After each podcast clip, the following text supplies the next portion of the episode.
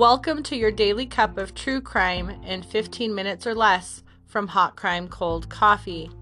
Listener discretion advised due to sensitive material and some violence.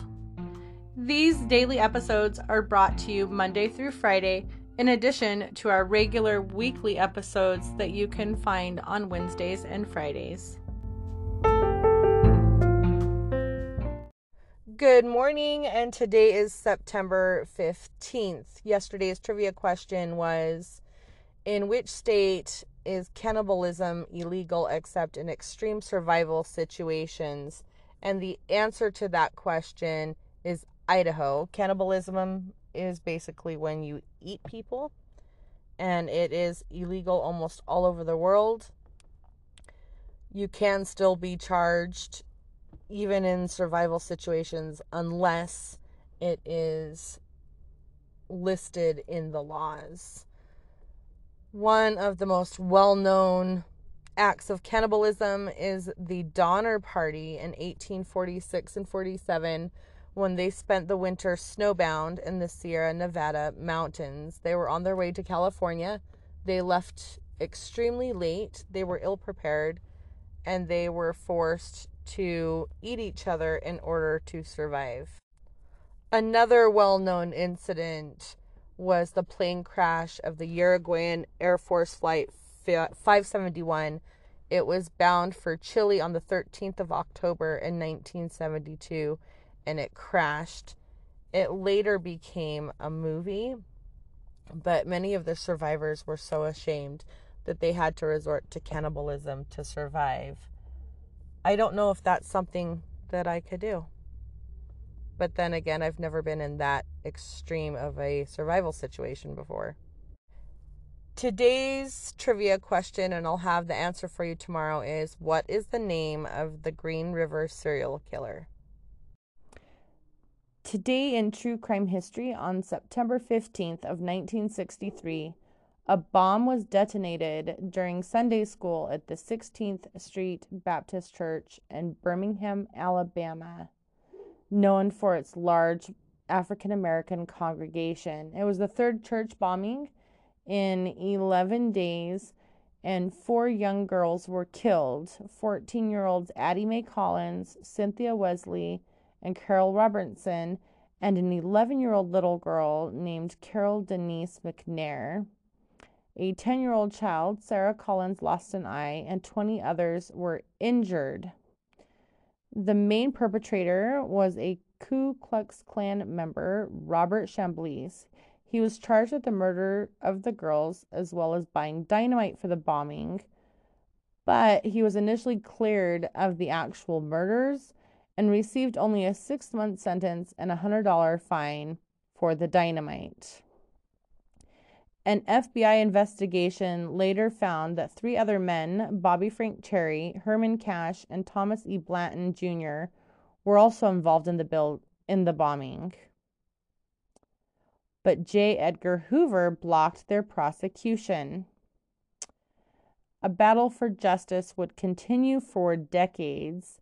Cash died in 1994 without being charged, and Chambliss was sentenced to life in prison for the murder in 1977. So that was almost 15 years later, if I'm doing the math right. And Cherry and Blanton received the same sentence after filing being charged in the year 2000. So one of the men never got convicted because he died in 1994 without being charged at all. And then one of them was charged in 1977 and the final two in the year 2000. That is ridiculous. And I didn't even, I don't even think it had to do with evidence or anything like that. It was just how the legal system was back then. And I think it's gotten better over the years. Racism was definitely involved. Also, in crime history for today, on September 15, 1993, Catherine Ann Power surrendered to the authorities to face charges in a 1970 bank robbery in which Walter Schroeder, Sr. of the Boston Police, was killed. She had been on the run for over 23 years. She was born on January 25th of 1949 and was also known as May Kelly and Alice Louise Metzinger. In the middle of a bank robbery in Brighton, Massachusetts in 1970, a Boston police officer was accidentally shot. She finally turned herself into the authorities in 1993 after starting a new life. In Oregon, she pled guilty and was imprisoned in Massachusetts for six years before being released on 14 years probation. That is a long time to be on the run. I think it might have been easier back in the day to kind of disappear. Seems like in the 70s and 80s, there was a lot of crime that happened that people could just disappear and no one would know about them. There were still a lot of wide open spaces. I mean, look at the Unabomber. You know, living in Montana for so long and no one even had a clue. And last but not least, on September 15th in 1998, a man was convicted of strangling his three year old granddaughter because she had licked all of the icing off of the cupcakes. David Andrew Douglas was supposed to watch his granddaughter. He, when he got to the house, he had already been drinking and he was what he called himself a closet alcoholic. And he also claimed to have blacked out. When he found her eating the icing from the cupcakes, he just kind of flew into a rage. She started crying and he ended up strangling her. Initially, he reported that she had disappeared and must have wandered away while he was taking a nap. They were able to convict him because of a paper bag with a fingerprint of David Andrew Douglas's found near the body, as well as an am- empty brandy bottle. Try saying some of these names like 10 times fast. It's ridiculous. Lots of tongue twisters. Not much new in crime headlines for today, but it's the fourth day of the George Wagner fourth trial, who is on trial right now for the murders of eight people. It's also known as the Pike County Massacre, and all of them were related. I've watched a little bit of it because a lot of it is live streamed and I've had to turn it off. It's been extremely hard to listen to some of the testimonies of what exactly happened.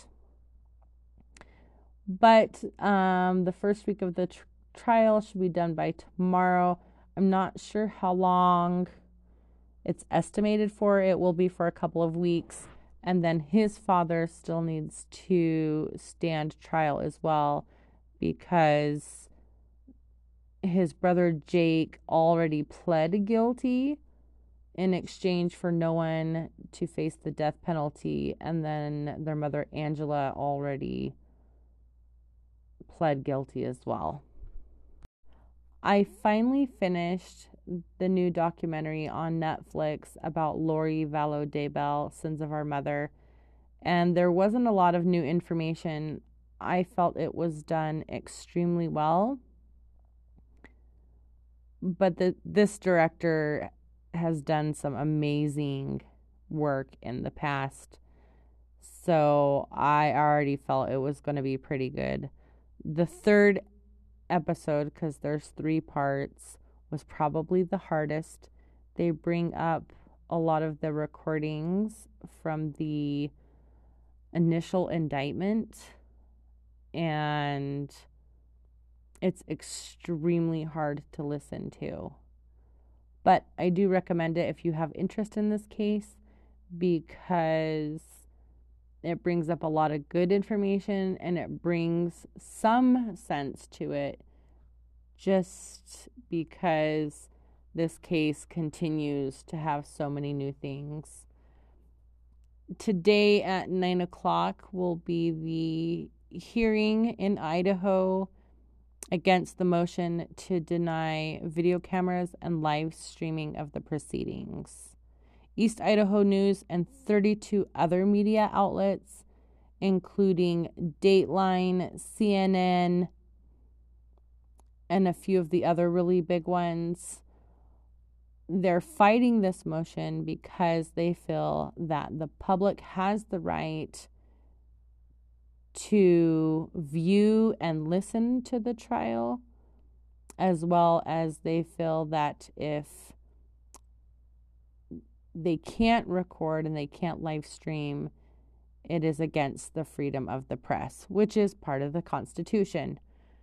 So make sure you tune into that. And tomorrow I'll have a little bit more for you. Also, tomorrow will be part two of Lori Vallow's personal history. So we'll talk to you tomorrow. Cheers.